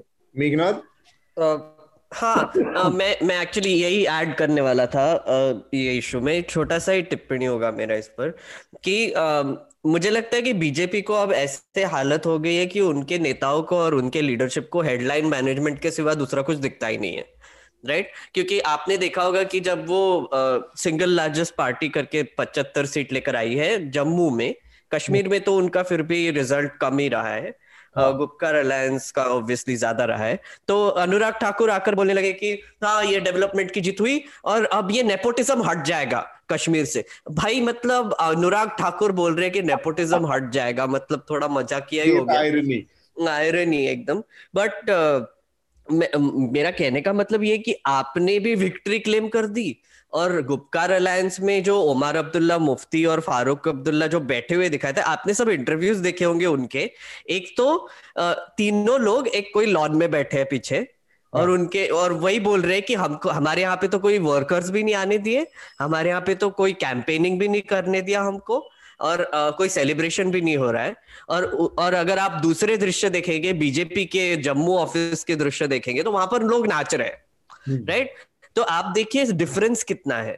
अगर आप एक हैंडीकैप इलेक्शन लड़ रहे हो, जो कि गुपकार अलायंस का था ही, कि अब Mehbooba Mufti, national conference, PDP जब साथ आ गए तो उनका बेसिकली उपदेश तो यही था कि अभी हमारे पास ऑप्शन ही क्या है, हाँ। तीनों साथ में आके लड़ेंगे तो एटलीस्ट कुछ तो हो जाएगा टाइप। तो अब आप ये हैंडीकैप में एक तो क्लासिकल राइवल्स के साथ आप ये चुनाव लड़ रहे हो, ऊपर से सिक्योरिटी फोर्सेस आपके मेन पॉलिटिकल लीडर्स को हाउस अरेस्ट पे रख दिया है तो कैंपेन भी नहीं कर सकते, काफी पॉलिटिकल लीडर्स को आपने अरेस्ट कर लिया है। तो बीजेपी का स्टार्टिंग से यही उद्देश्य रहा है ना कि हमको एक तो मुख्यधारा में शामिल कराने के सबसे पहली जो जरूरत ये है कि लोगों के जो पीपल्स राइट हैं, चाहे उनको इंटरनेट की जैसी सुविधाएं हैं, बाकी मोमेंट की सुविधाएं हैं, आने जाने की जो सुविधाएं हैं, जब तब कर्फ्यू से रिलेटेड चीजें हैं, आप उनको घरों में बंद कर देने, मतलब जो फ्री मूव मूव वाली जो स्थिति है, चाहे वो इंटरनेट से, मतलब इन बेसिक सुविधाओं को आप लगातार उनको वंचित किए रहेंगे। लॉकडाउन की स्थिति है, आप देखा आपने कि कोरोना के चलते लॉकडाउन में जो पंद्रह बीस दिन दो महीने की का लॉकडाउन था, उसमें कितना डेस्परेशन लोगों के अंदर पैदा हुआ कि पैदल लोग जा रहे थे, और आप एक पूरे इलाके को साल भर से लगातार लॉकडाउन रख रहे हैं कि उनका मेन स्ट्रीम में आ जाएंगे इससे, ये सब चीजों से, तो ये दोनों चीजें आपस में मैच नहीं करती। और इनका ना मुझे लगता है सर कि आ, मतलब आई थिंक एक as a as a political move ये जो डीडीसी के चुनाव थे, इनका यही मकसद था कि हमारे लीडर्स अब इलेक्ट हो जाएंगे, ये जो पुराने जो कश्मीरी या फिर जो एस्टेब्लिशमेंट वाले लीडर्स हैं वो चले जाएंगे और जस्ट ग्राउंड लेवल पे, डिस्ट्रिक्ट लेवल पे हमारे कुछ चेहरे आ जाएंगे। अब मैं वही कह रहा था कि अगर हैंडीकैप के पोजीशन में अगर ये गुपकार अलायंस वाले इतने सारे सीट्स जीतकर अपने लीडर्स बिठा सकते हैं, वो भी नए चेहरे, पुराने भी नहीं, नए चेहरे अगर बिठा सकते तो मतलब आप समझ सकते हो कि वहां पर गुस्सा कितना है एग्जैक्टली। और मुझे लगता है फ्रॉम बीजेपी की तरफ से ये एक अच्छा मूव भी था, क्योंकि जब लीडरशिप आएगा ग्राउंड पर, कोई भी पार्टी से हो, मैं मैं ये नहीं बोल रहा हूँ कि बीजेपी हो या फिर हो, तो एटलीस्ट जैसे प्रकाश जी ने कहा कि थोड़ा सा डेवलपमेंट का काम शुरू हो जाएगा, थोड़ा सा पैसा डिस्पर्स हो पाएगा और थोड़े से कुछ डिसीजंस भी हो पाएंगे। तो आई थिंक ये नॉर्मलसी की तरफ बढ़ रहा है, पॉलिटिकली आई थिंक थोड़ा सा अनस्टेबल ही रहेगा। ये जो आ... जो हेडलाइन मैनेजमेंट की बात कही मेघनाद ने, इस पर मैं शार्दुल और प्रकाश जी से भी टिप्पणी लूंगा। असल में हम मैं ये देख रहा हूँ कि भारतीय जनता पार्टी को इतना ज़्यादा एक चीज़ में भरोसा हो गया है कि स्थिति चाहे कुछ भी हो, नतीजे चाहे कुछ भी हो, मैं इसको कहूँगा प्रोपेगेंडिस्ट मीडिया है, उसके जरिए वो हर मौके पर इतना ज़्यादा कन्फ्यूजन क्रिएट कर देती है कि लोगों को एक्चुअल स्थिति समझने में बड़ा दिक्कत का सामना करना पड़ता है। मसलन जो हैदराबाद के म्यूनिसिपल चुनाव के नतीजे आए, आप देखिए कि सुबह से लेकर दोपहर तक सारे चैनल चलाते रहे कि भारतीय जनता पार्टी को बड़ी सफलता, भारतीय जनता पार्टी को बड़ी सफलता, बड़ी सफलता चलता रहा, जबकि ऐसा नहीं था। हालांकि उनको वोट बढ़े, लेकिन वो सच्चाई नहीं है जिस तरह से दिखाया टीवी चैनलों ने। इसी तरह से अब यहाँ पे डीडीसी के चुनाव में कश्मीर में जिस तरह से उन्होंने प्रेस कॉन्फ्रेंस करके अनाउंस किया, और ये बेसिकली इस सरकार की पूरी रणनीति है कि लोगों को गफलत, कंफ्यूजन में रखा जाए और अपने को बड़ा फेस, बड़ा चेहरा दिया जाए। ये चीज चाइना का जो लद्दाख में इन्वेजन हुआ और वो चीज उसमें भी दिखा। और चाइना, मतलब जब आप दो सॉवरेन कंट्रीज के बीच में इस तरह के हथकंडे अपनाते हैं हल्के फुल्के, तो कितना नुकसानदेह होता है। उसका नतीजा है कि आप देश में मीडिया को मैनेज कर रहे हैं, हेडलाइन मैनेज करवा रहे हैं कि सब कुछ ठीक है और भारत ने मुंह तोड़ जवाब दिया ये हो, जबकि ग्राउंड पे सिचुएशन ये है कि चाइना ने एक हिस्सा आपका कब्जा किया हुआ है, वहां पर उसकी मौजूदगी है और परमानेंट स्ट्रक्चर खड़े हो गए, क्योंकि उनको पता था कि अगर सरकार की इतनी ही नीयत है और इतनी ही सोच है कि वो हेडलाइन मैनेजमेंट करके लोगों को साध लेगी, अपने लोगों को कंफ्यूज करके, कंफ्यूजन रख के, गफलत में रख के अपना काम साध लेगी, तो वो अपनी जमीनों को बचाने के लिए कुछ नहीं करने वाले हैं। ये मैसेज बहुत खतरनाक है किसी भी सरकार के लिए, और उसकी पूरी नीति की धज्जी उड़ा देती है, पोल खोल देने वाली स्थिति है। शार्दुल जी, मैं इस पर कुछ बोलूं, मैं श्रोताओं के लिए इस इशू को थोड़ा क्लैरिफाई करना चाह रहा था, जिससे कि उन्हें समझ आए कि हम बात कर रहे हैं। क्योंकि जैसा आपने और मेघनाद ने भी कहा कि अच्छा है, इस अच्छे के पीछे बहुत बहुत एक गड़बड़ चीज हो रही है, जो एटलीस्ट मुझे लगी, मैं बताना चाहता हूँ। ये डीडीसी के चुनाव हैं। अच्छा, डीडीसी म्यूनिसिपैलिटी नहीं है, पहले तो ये क्लैरिफाई कर दिया जाए। ये डिस्ट्रिक्ट डेवलपमेंट काउंसिल है जो एग्जीक्यूटिव ऑर्डर से बनी थी, आई थिंक एटी नाइन में हमारे यहाँ। अब आप देखिए, जैसे कि मेघनाद ने बात कही कि इससे जनता के इशू आएंगे, हाँ, पर ये हमारे यहाँ राजनीतिक सिस्टम को ना, मतलब से हट कर बाईपास बना रहे हैं उससे। राजनीति केवल लोकल इश्यूज पे तो नहीं होती, राजनीति फेडरल इश्यूज पे होती है, आपके स्टेट की आइडेंटिटी पे भी चलती है बाकी देशों में, है ना। जहाँ द्रविड़ पार्टी है तमिलनाडु में, बंगाल का अलग है, उड़ीसा का अलग है, केरल का अलग है, उनकी राजनीतिक आइडेंटिटी भी अलग है। यहाँ पर ये डीडीसी सीधा सेंट्रल वाली योजनाएं चलाएंगी, तो लोकल जो वहां पे सरकार और जो पॉलिटिकल मूवमेंट है, ये उसको बाईपास करने की कोशिश है। अच्छा, रिजल्ट से ये निकला कि सब अपना चेहरा अपने सामने बचा गए हैं। जनता ने जो गुपकार को वोट किया है, मुझे लगता है एक तो परसेंटेज कम है, जैसा प्रकाश जी ने बोला, तो जो गुस्सा बहुत ज्यादा है उन्होंने तो वोट किया ही नहीं, लेकिन जिन्होंने किया, और आपको थोड़े बहुत समर्थक इन हर जगह मिल जाते हैं, लोगों की सोच अलग होती है, तो कुछ ने बीजेपी को भी वोट किया। लेकिन ये डीडीसी का जो सिस्टम है, अब ये सीधे इम्प्लीमेंट करेंगे। क्या पुडुचेरी भी यूनियन टेरिटरी है, लेकिन वहां की अपनी आइडेंटिटी है, वहां की संसद की अपनी आइडेंटिटी है, मैं गलत तो नहीं कह रहा, बिल्कुल। और ये डीडीसी को सीधा सेंट्रल स्कीम चलाएंगी, तो जो केवल, मतलब राजनीति केवल सड़क बनाने पे, आपका गटर बनाया नहीं बना, है ना, लोकल इशू पे रह जाएगी। और उसको बॉडी कौन सी कर रही है, जो संविधान में है नहीं, है ना। ये बांटने की राजनीति है। आप देखिए लड़ाई, अच्छा, इन डीडीसीज में भी दिक्कत है, इनका साइज, मतलब इनका यह है कि जितने भी डीडीसी सब में बराबर मेंबर होंगे, चाहे कितनी भी जनसंख्या हो। उदाहरण के लिए मैंने दो छांट के रखे थे, श्रीनगर की बारह लाख जनसंख्या है, वहां भी चौदह, किश्तवाड़ की केवल ढाई लाख है, वहां भी चौदह। तो बीजेपी की आशा भी बड़ी है डिलिमिटेशन से कि सीटें बढ़ेंगी तो हमें नंबर बढ़ेगा, पर मेरा, मुझे व्यक्तिगत रूप से लगता है ऐसा नहीं होगा। लेकिन इससे आप अगर डीडीसी के थ्रू सारी पॉलिसी इंप्लीमेंट करेंगे, तो जो म्यूनिसिपल बॉडी सेलेक्ट की जाती है दूसरे तरीके से, लोकली एमएलए होते हैं, एमएलसी होते हैं, वो राजनीतिक मैसेजिंग जो स्टेट की, रीजन की बनती है, उसको आप खत्म करने को कह रहे हैं। मतलब लड़ाई डिस्ट्रिक्ट्स में शुरू हो जाएगी कि तुम्हें इतना मिल रहा है, मुझे इतना मिल रहा है, बिल्कुल, है ना। प्रकाश जी, ये महत्वपूर्ण सवाल उठाया शार्दुल ने कि एक तरह से ये जो चुने हुए जो संवैधानिक तरीके थे राजनीति के, उससे इतर एक बाईपास की एक स्थिति है। कायदे से ये होना चाहिए था कि असेंबली का गठन होता, जो भी असेंबली बननी है, असेंबली के चुनाव की तरफ बात आगे बढ़ती। एक छोटी सी बात और, कि बाकी किसी राज्य और यूनियन टेरिटरी में भारत की ऐसा नहीं है सिस्टम डीडीसी का। ठीक है प्रकाश जी, ये इस बात से मैं बिल्कुल सहमत हूँ, लेकिन क्या होता है कि अब देखिए, अब नया वहां पे तो भाई अभी स्थिति तो दो साल से आप देख ही रहे हैं कि क्या है, अब तो पूरी पूरी चीजें ही बदल गई हैं।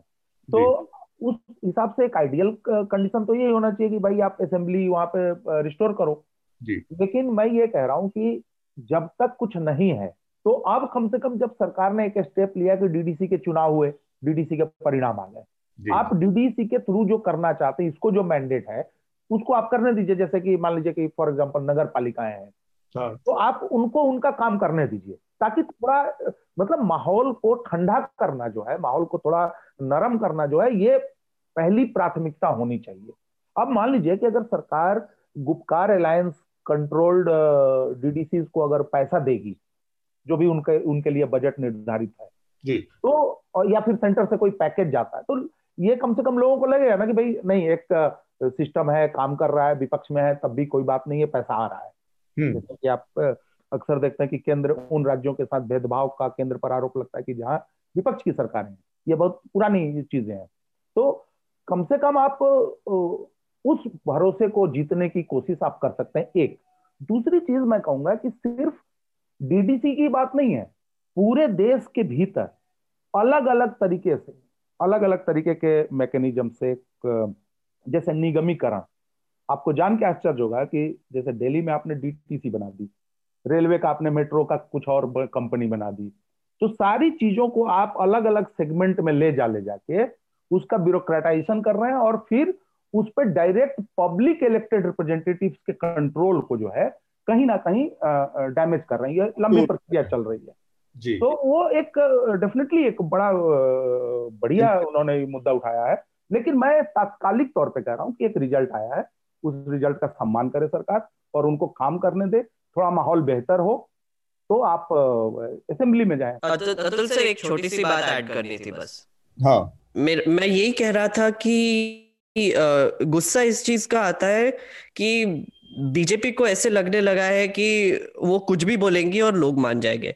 आपको याद होगा अतुल सर, यूपीए टू के टाइम पे जब वो इतने सारे स्कैम्स ब्रेकआउट हुए थे और जो मिनिस्टर की लाइन लग गई थी और एरोगेंटली वो बोल रहे थे, कुछ भी बोल रहे थे, मतलब नोशनल लॉस के बारे में या फिर ये वो व्हाटएवर, कि लोग कुछ भी मान जाएंगे, पर लोगों ने नहीं माना। लोगों ने लोग भी स्मार्ट है, लोग लोग कुछ भी ऐसे ही नहीं मान लेते। तो बीजेपी का अभी हो क्या रहा है कि जैसे अभी ये हैदराबाद में कुछ उनको रिजल्ट्स मिल गए, उनको जम्मू कश्मीर में कुछ रिजल्ट्स मिल गए, अब इसको ये फार्मर्स प्रोटेस्ट से कनेक्ट कर रहे हैं। yes. मिनिस्टर्स आके ये बोल रहे हैं कि ये डेमोक्रेसी की जीत हुई है, इसका मतलब ये कि फार्मर्स गलत है, क्योंकि लोग चाहते हैं कि ये फार्म बिल्स पास हो, क्योंकि देखो इलेक्शंस हो रहे हैं, वहां पर तो हम जीत रहे हैं। तो ये जो अजीब तरीके के ये जो जिम्नास्टिक्स चल रहे हैं, वर्बल और मेंटल जिम्नास्टिक्स, ये मुझे देखकर तो काफी गुस्सा आता है।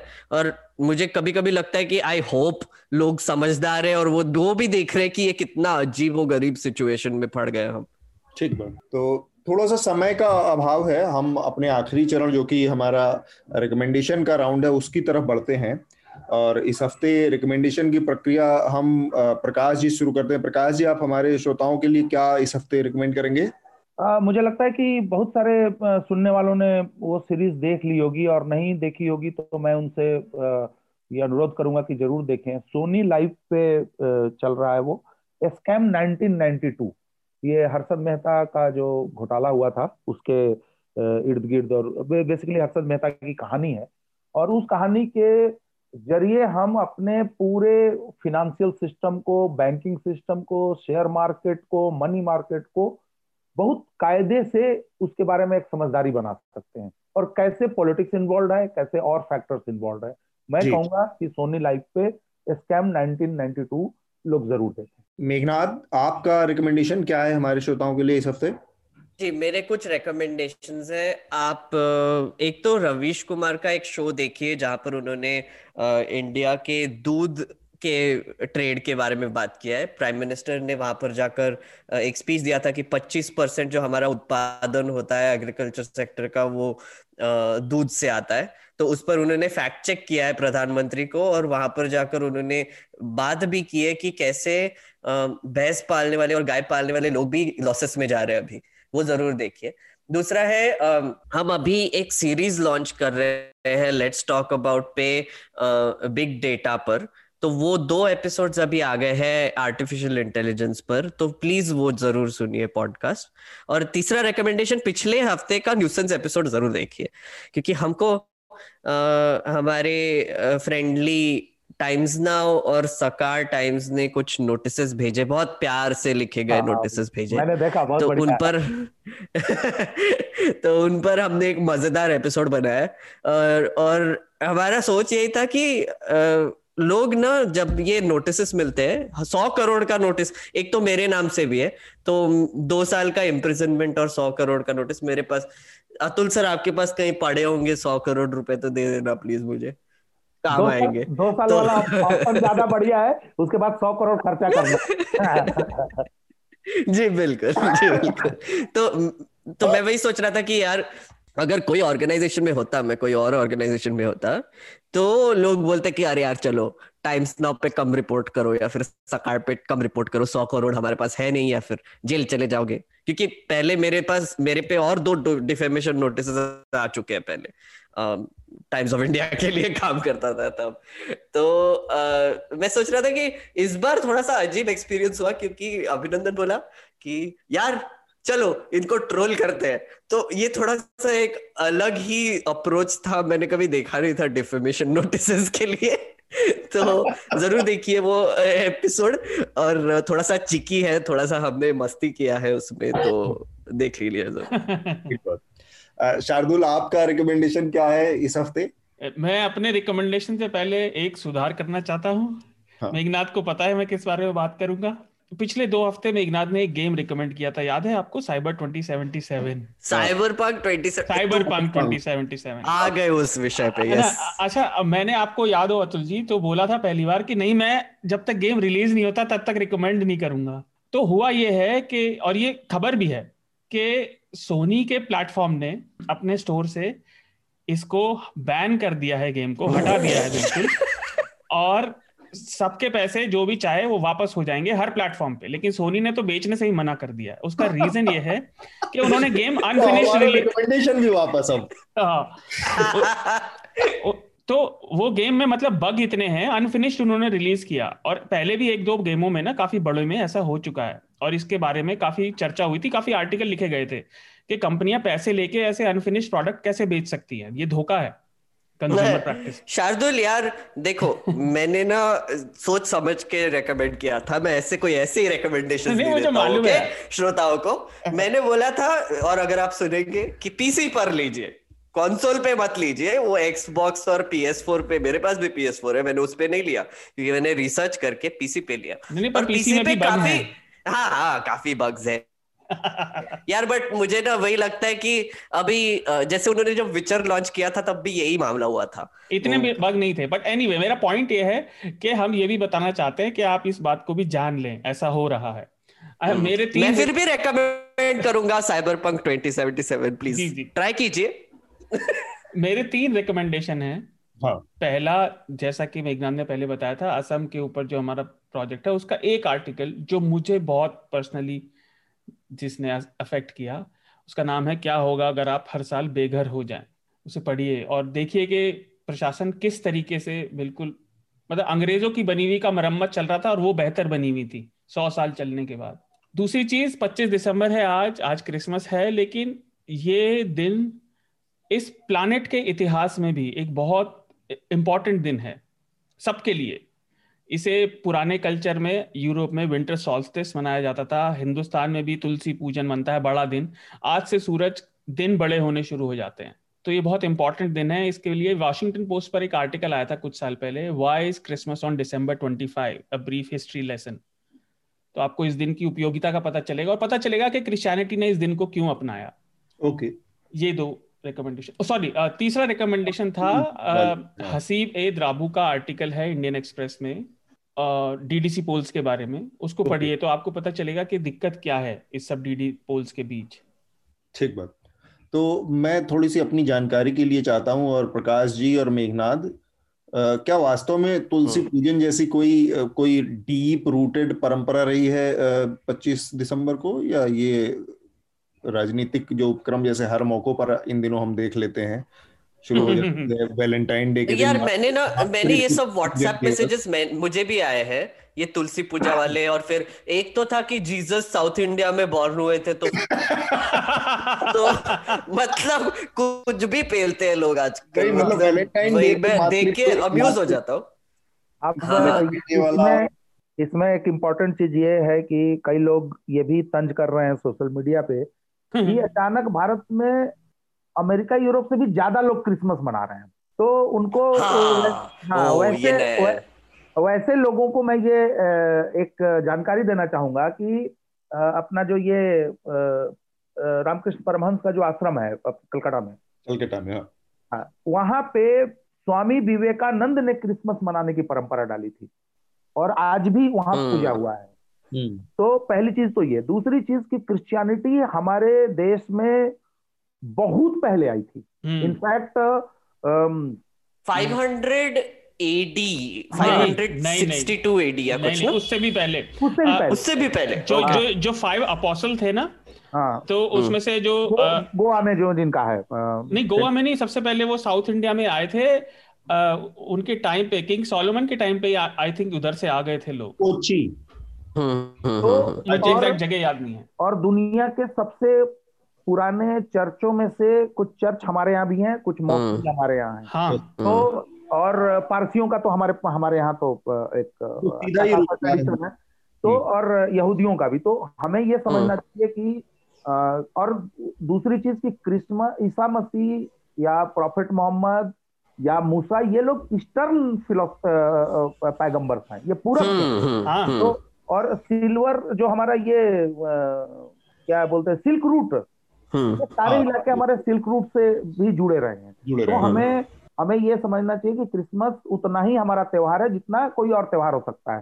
तुलसी पूजा के बारे में मैं कहूंगा कि देखिए अब हमारे यहाँ तो आप जानते हैं कि अनगिनत पूजाएं होती हैं, मतलब ग्राम देवता कुल देवता से लेके और तमाम डी बा, डी बाबा से लेके काली माई तक दुनिया गांव गांव में सब सब है, मतलब कोरोना माई का भी पूजा हो गया पीछे आपने देखा होगा, तो हाँ तो मुझे उसमें कोई दिक्कत नहीं है। मेरे मेरी सिर्फ जिज्ञासा ये है कि तुलसी पूजन का डेट बाकी हमारे त्योहारों की तरह हिंदू कैलेंडर से शक संवत विक्रमी संवत उससे तय होगा ना कि एग्जैक्टली ग्रेगरी के कैलेंडर एक्चुअल में ये वाला कैलेंडर जो है ये सूरज से चलता है और वो जो विक्रमी संवत है वो चंद्रमा से चलता है, तो दिन कभी एक पढ़ ही नहीं सकते।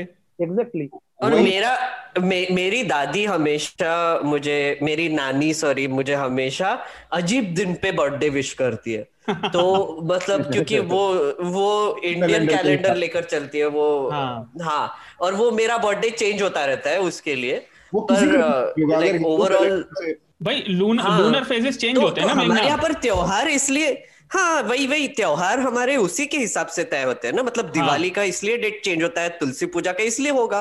तो ये जो है ना मतलब एक एक मैं और एक नया नैरेटिव देख रहा हूँ और ये मुझे बहुत गुस्सा आता है, ये एन आर आई जो बाहर बैठे हुए हैं ना यूएस में, ये सब साले मतलब सॉरी मैं बोल रहा हूँ बट no ये सब ऐसे वीडियो बनाए जा रहे हैं कि आ, अरे आप ये क्यों सेलिब्रेट कर रहे हो, आप मतलब आपके आपके खिलाफ तो इतना जुल्म किया गया था हिंदुओं के खिलाफ, तो ये क्रिश्चियनों ने इतने सालों से, तो और वैसे भी इनका रिलीजन फेक है क्योंकि वो पेगन रिलीजन है, उन्होंने कॉपी करके डाल दिया है, तो आप ये क्यों सेलिब्रेट कर रहे हो। तो मतलब मुझे मुझे यही कहना है कि आप एक क्रिश्चियन देश में बैठ के ऐसी बातें कर रहे हो और वहां पर करने भी दे रहे हैं और वहां पर आपको सब फायदा मिल रहा है, उनके इकोसिस्टम का, उनके रिलीजन का, उनके कल्चर का, सब कुछ फायदा मिल रहा है, और यहाँ पे क्यों नफरत फैला ले हो यार, मतलब मुझे समझ में नहीं आता।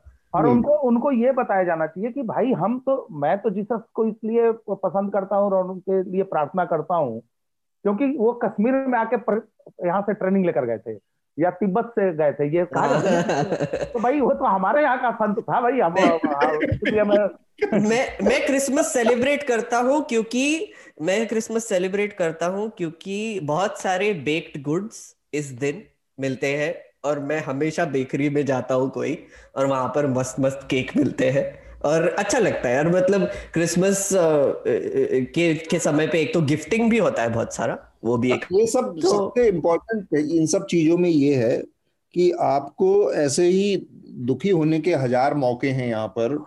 त्योहार जो है जितने ज्यादा से ज्यादा हों और खुशियां आपस में, अल्टीमेटली वो मानवता जो है इंसानियत को सेलिब्रेट करने का मौका होता है, ना कि किसी पर्टिकुलर धर्म को या किसी पर्टिकुलर। और एक, सर एक एक और चीज एक और चीज इम्पोर्टेंट है इस मौके पर कि मैं कैलकाटा में बैठा हूँ। कैलकाटा में सब कुछ सेलिब्रेट होता है। और मैं आज सुबह ही बात कर रहा था मेरे इन-लॉज से, वो कह रहे थे कि देखो एक सिंपल चीज है, कैलकाटा में जब भी कोई त्योहार आता है तो एक हफ्ते भर की छुट्टी मिल जाती है, उसके लिए लोग सेलिब्रेट करते हैं। और कोई रीजन हो या ना हो, छुट्टी चाहिए लोगों को, काम नहीं कर रहे इसलिए सेलिब्रेट करते हैं। तो इसी हिसाब से ले लो यार, छुट्टी ले लो। मैं केवल ये कह रहा था कि जो ये बात कही आपने भी और सबने कि बाहर, मेघनाद ने खासतौर से कहा कि बाहर बैठ के लोग ये कहते हैं ये उनका रिलीजन है, अपना रिलीजन है, भाई फेक रिलीजन है। अरे भैया आस्था फेक है क्या? वो उस व्यक्ति की आस्था है, उसे जाने दो। पर लोगों को इतनी इतनी ज्यादा परेशानी क्यों है दूसरे? इसमें इसको एक लाइन में समराइज करके हम आगे बढ़ते हैं। सिंपल सा मामला ये है कि आपको किसी से प्यार करने के लिए दूसरे से नफरत करने की अगर सीख दी जा रही है कि आप भारत तभी प्यार करेंगे जब पाकिस्तान को आप गाली देंगे, तो इससे ज्यादा फेकरी, इससे ज्यादा घटिया बात कोई नहीं हो सकती। यही यही यही एक लाइन धर्मों पर, त्योहारों पर लागू होती है। मुझे अपने धर्म से, अपने त्योहारों से उतना ही प्यार है। इसका ये मतलब नहीं है कि मैं बाकियों से वो करूं और नफरत करूं कि मैं उस दिन तुलसी पूजन मनाऊंगा, मातृ पितृ पूजन दिवस मनाऊंगा, ये सब बकवास। ये प्रोपेगेंडा अलग चल रहा है। क्या बात है अतुल सर, प्लीज ये लाइन एक बार ट्वीट कर दीजिए, मैं रिट्वीट करूंगा। और मा, माता पिता पूजन, ये ये आसाराम का ये ढकोसला था जो अंदर है अभी। Anyway, तो, आ, मेरा रिकमेंडेशन एक छोटा सा है, क्योंकि बहुत सारी बातें हम लोगों ने की। एक जो नया स्ट्रेन कोरोना का पाया गया, उससे एक पैनिक पैदा हुआ पूरी दुनिया में कि अब क्या होगा क्या। जितने जो हम लोग थोड़ा बहुत आगे बढ़े थे नए वैक्सीन और इससे निपटने की दिशा में, क्या वो सब फेल हो जाएंगे? ऐसा कुछ भी नहीं है। अभी बहुत सारी चीजें सामने आनी बाकी हैं। और एक जो सबसे ज्यादा राहत की बात आई वो ये कि अब तक ये सामने आया कि जो नया स्ट्रेन आया है वो इन्फेक्शस बताया जा रहा है, बहुत तेजी से फैलता है, लेकिन वो फेटल नहीं है, वो घातक नहीं है, उसमें मॉर्टेलिटी नहीं, ज्यादा लोगों की मौत नहीं हो रही है, या उस तरह का घातक वायरस नहीं है। तो ये एक राहत की बात है। और ये केवल ब्रिटेन में नहीं, वैज्ञानिकों का कहना है जो इस पर काम कर रहे हैं कि ऐसे लगभग चार हजार म्यूटेशन अब तक कोविड नाइन्टीन के वायरस ने कर लिए हैं किए हैं अपने आप में। तो फिर भी उसका जो बेसिक जीनोम है वो सेम है, जिसके आधार पर वैक्सीन बनाई जा रही है या रिसर्च चल रहे हैं। तो बहुत ज्यादा अभी चिंता करने की बात नहीं है, तो पैनिक होने की बात नहीं है। इसी से रिलेटेड मेरा रिकमेंडेशन है, आ, शेखर गुप्ता ने एक बहुत बढ़िया कट द क्लटर किया है आ, अपने उस पे वीडियो शो में इस बार। तो उस कट द क्लटर को मैं रिकमेंड करूंगा। और साथ में न्यूज़ लॉन्ड्री की सीरीज एनएल सेना प्रोजेक्ट जो था लव जिहाद का, वो शुरू हो गया है। तो आने वाले टाइम में आपको बहुत सारी ग्राउंड रिपोर्ट सिलसिलेवार मिलेंगी पढ़ने सुनने को। उसका पहला दूसरा हिस्सा आ भी गया है, अंग्रेजी में भी होंगी, हिंदी में भी होंगी, उसको आप जरूर पढ़ें। इसके साथ ही हम अपनी आज की चर्चा को यहीं पर रोकेंगे। और हमारे साथ जो मेहमान थे प्रकाश जी और हमारे अपने साथी मेरे को होस्ट मेघनाद, मेरे सह संपादक शार्दुल, आप दोनों लोगों का बहुत बहुत शुक्रिया। प्रकाश जी, शामिल होने के लिए चर्चा में बहुत बहुत धन्यवाद। Thank you. और सबको हैप्पी न्यू ईयर, क्योंकि अगली चर्चा अब नए साल में होगी। हैप्पी न्यू ईयर हम सभी श्रोताओं को भी।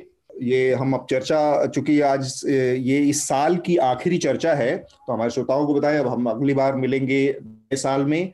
आप सब लोगों की क्रिसमस की बहुत बहुत शुभकामनाएं, आप सबको नए साल की बहुत बहुत शुभकामनाएं। हम उम्मीद करते हैं कि दो हज़ार बीस जिस तरह से बीता है, इस तरह से अगला साल न बीते, खुले में बीते, आज़ादी में बीते लोगों की, और एक दूसरा एक बेहतर साल होगा दो हज़ार इक्कीस, ऐसी हमारी कामना है। बहुत बहुत धन्यवाद आप सबका, bye, thank you. News laundry के सभी पॉडकास्ट टिचर, आईट्यूज और दूसरे पॉडकास्ट प्लेटफॉर्म पे उपलब्ध हैं। खबरों को विज्ञापन के दबाव से आज़ाद रखें, न्यूज़ लॉन्ड्री को सब्सक्राइब करें।